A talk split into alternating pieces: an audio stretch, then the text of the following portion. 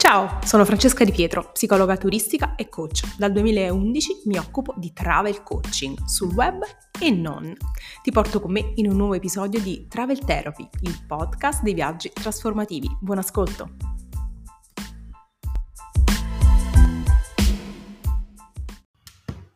L'alibi della condivisione, è così che lo chiamo io.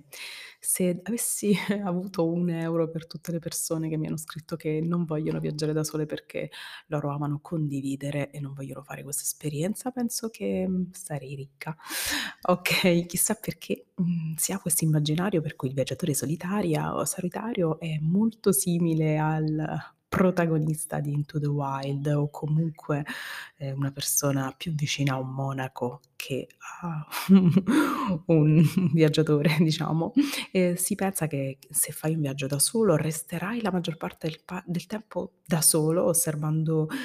l'orizzonte, mangiando tristemente a un tavolo con poca luce, in un angolino, mhmm, nella parte peggiore del ristorante, magari vicino al bagno e che guarderai il soffitto tutto uhm, pre perso nei tuoi pensieri e tristemente assorto. Peccato che la maggior parte delle persone che hanno questo pensiero in realtà, appunto, non hanno mai fatto un viaggio in solitaria, ma, uhm, semplicemente è la loro idea. Invece se, mhmm, semplicemente lo chiedi a qualcuno che ha fatto anche una settimana, un weekend da solo, molto probabilmente avrà un'idea completamente diversa di quella che è l'esperienza.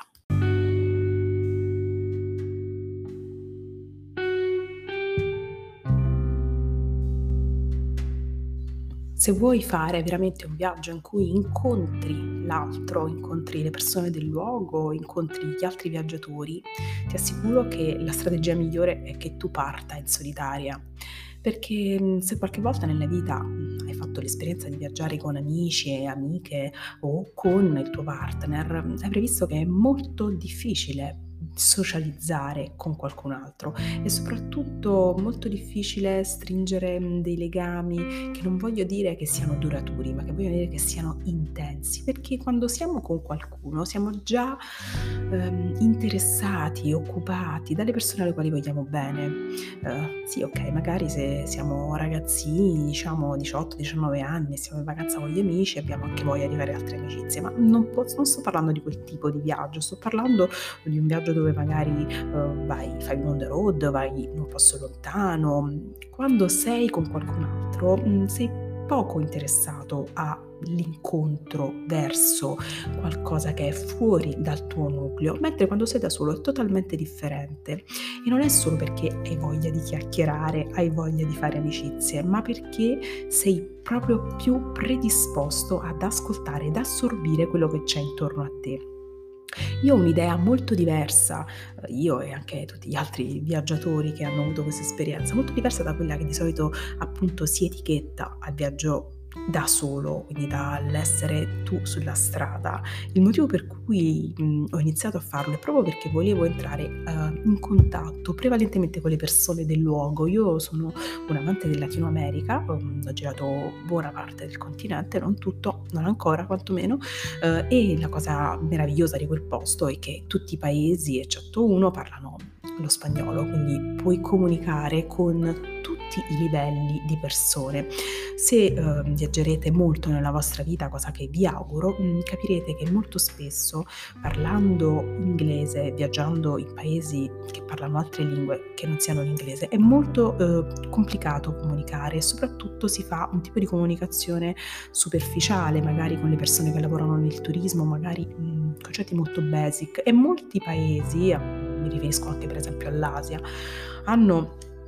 una classe sociale media, quindi diciamo più simile a noi, non facilmente identificabile, cioè non, non è, noi non abbiamo così tante possibilità di incontrarla. Cioè, sicuramente se magari siamo qualche settimana a Bangkok eh, è possibile trovare persone di una classe media come la nostra, ma eh, in, altro, in, altri tipi di viaggi, quindi magari se andiamo a vedere i paesini, se facciamo dei trekking, se andiamo a fare esperienze di altro tipo, troveremo persone molto più umili quelli e quindi è molto probabile che queste persone non parlino inglese o che parlino solamente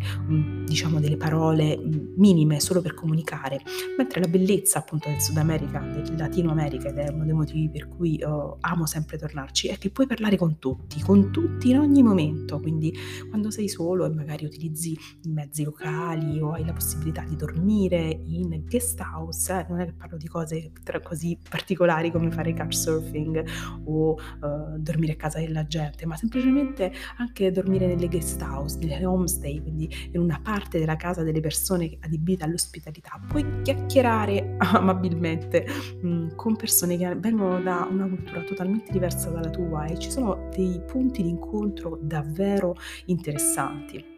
E questo si sicuramente accade solo se siamo noi e l'altro, che non abbiamo diciamo un backup plan, non abbiamo l'alternativa di continuare a parlare con i nostri amici invece di parlare con le persone del luogo. E questo è un una cosa davvero importante e personalmente eh, ho ritenuto molto trasformativo, molto illuminante anche l'incontro con altri viaggiatori. Eh, quando si fanno determinati viaggi spesso si incontrano persone che sono sul cammino da mesi o anche anni e che hanno avuto esperienze che magari noi non avremo mai, eh, come non so, fare un continente con l'autostop, attraversare gli oceani facendo il mozzo a bordo, però um, le troviamo in quel luogo, in quel momento, quindi loro hanno tutto il tempo per raccontarti la loro esperienza e sono um, stimoli che ti possono aprire tantissime porte.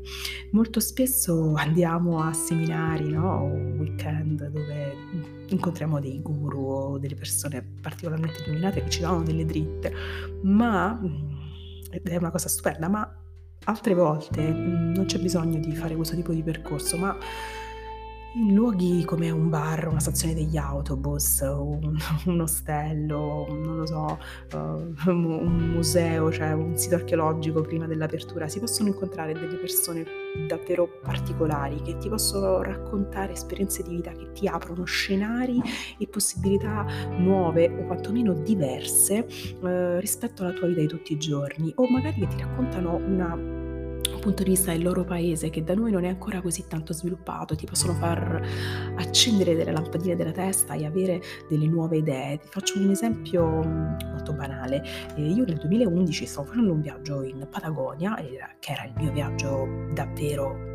non lo so, simbolo, il sogno della mia vita. Eh, e all'epoca non avevo ancora fatto il cambio di vita che ho adesso, quindi non avevo ancora lasciato il mio lavoro a tempo indeterminato eh, e mi trovavo eh, in questo periodo della mia vita in cui volevo tantissimo viaggiare, ma ero così fortemente legata all'idea di essere in azienda, io avevo un contratto appunto indeterminato in una grandissima azienda, quindi di essere in azienda, di fare carriera, eh, però vedevo che tutte queste cose non andavano avanti, no? Eppure volevo tanto viaggiare, avere tempo perché potevo solo stare fuori 10-15 giorni e questo per me non era decisamente sufficiente.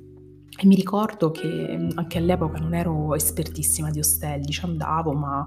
erano le prime volte, non sapevo molto come muovermi. Un giorno ero eh, giù in Patagonia verso il Calafate e mi trovo eh, seduta eh, sul tavolo dell'ostello della zona in comune davanti a un ragazzo francese forse un po' più grande di me, io avevo 31 anni, lui era un po' più grande di me e eh, parlando con lui, lui mi raccontava che appunto aveva fatto un anno sabbatico dalla sua azienda dove era un ingegnere informatico, quindi un'azienda che, dove lui aveva un ruolo molto molto lanciato, molto, andava bene la sua carriera, aveva chiesto un anno sabbatico perché voleva viaggiare, quindi voleva prendersi del tempo per sé per poi ritornare a lavorare in una maniera più concentrata, più produttiva, eh, diciamo non frustrata. E questa ricordo che stato, è stato wow nella mia mente perché io non avevo mai conosciuto qualcuno che l'avesse fatto davvero. Pensavo che le persone che facevano un anno sabbatico o erano professori universitari che stavano scrivendo una tesi oppure erano come mi avevano insegnato, cioè un, po' delle cape fresche, come si dice a Napoli, ossia delle persone con, che non avevano i piedi piantati bene per terra, che, volevano, che non volevano lavorare o che non volevano studiare, che erano un alibi E invece quella, quella, testimonianza mi ha fatto poi eh, individuare altre persone lungo i miei cammini e, vedere quante persone interessantissime avevano scelto di prendersi un periodo della vita per fare un viaggio. E con questo non voglio dire che tutti debbano prendersi un periodo della vita per fare un viaggio, ma voglio dire che quando sei da solo sei aperto a incontrare persone che anche banalmente ti possono dare una risposta che è forse la risposta che tu cerchi, che ti possono mostrare uno stile di vita o un, un percorso di vita che è un percorso diverso dal tuo. E questo non vuol dire che tu debba cambiare il tuo percorso, ma che puoi capire che ci sono vari modi di fare la stessa cosa, ci sono vari, vari modi di arrivare nello stesso punto, che è molto importante, perché quello che ho capito io dei viaggi nella vita, diciamo che 42 anni quando mi sono fatta per la prima volta questa domanda, ne avevo 18 ed era la fine del mio liceo, ehm, se devi arrivare in un punto, a me metteva molta paura capire come arrivarci, no? Io avevo grosse difficoltà a individuare il percorso che avrei dovuto fare per la mia carriera, per arrivare nell'obiettivo. Eppure negli anni mi sono accorta che eh, il percorso non è importante, l'importante è arrivare nel punto in cui tu vuoi arrivare che forse all'interno della tua vita capirai che semplicemente è uno stato in cui le cose sono in equilibrio, quindi tu sei contento di quello che hai, contento del tuo lavoro, contento della tua vita, contento del tuo giro di amici. Sembra una cosa banale o sembra una cosa che è data dall'alto, che sei fortunato, hai tutto, ma non è così, sono cose che ti costruisci e ti costruisci anche facendo cose diverse dalla tua quotidianità, anche andando via, anche togliendo, anche confrontandoti con mondi lontani. E il mondo lontano chiaramente è quello che vedi dal finestrino, no? Perché nel senso eh, fare un viaggio, andare, non lo so, in Perù, Perù è un mondo lontano, ma lontane dalla nostra quotidianità sono anche le persone che incontri lungo il cammino.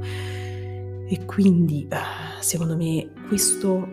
è veramente un'esperienza da fare almeno una volta nella vita. Io non voglio portare o spingere le persone sempre a fare un viaggio da soli, anche se è quello che poi faccio nella vita, parlare di viaggio in solitaria, trasformazione, psicologia, ma di farlo almeno una volta, almeno una volta prenditi il tuo tempo, fai qualcosa di nuovo, fai qualcosa di diverso, fai, vai un incontro con gli altri, fai effettivamente un viaggio tu da solo e vedi come si comporta il mondo intorno a te, quanto in realtà è molto più facile fare amicizie, quanto è molto più facile essere stupiti, essere sorpresi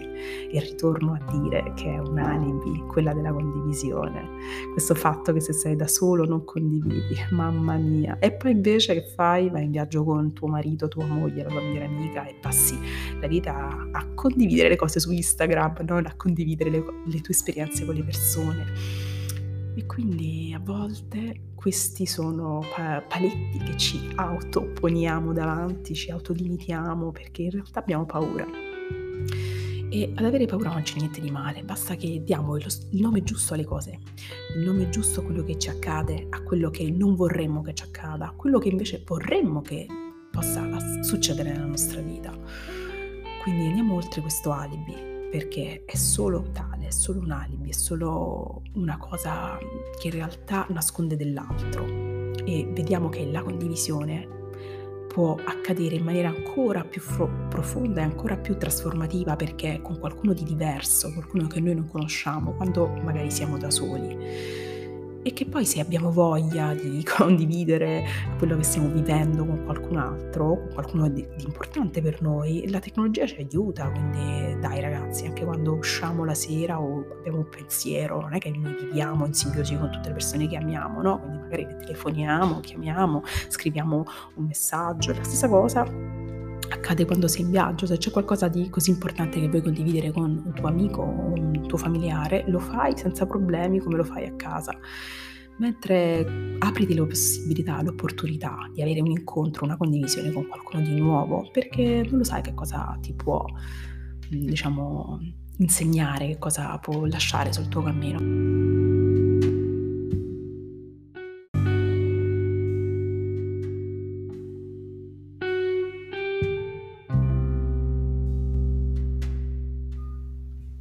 Siamo arrivati alla fine di questo terzo episodio, spero che vi abbia stimolato nuovi pensieri. Se vuoi dirmi qualcosa, seguirmi, farmi domande e suggerimenti, mi trovi su Instagram come Viaggiare da Soli. Ciao, buona giornata.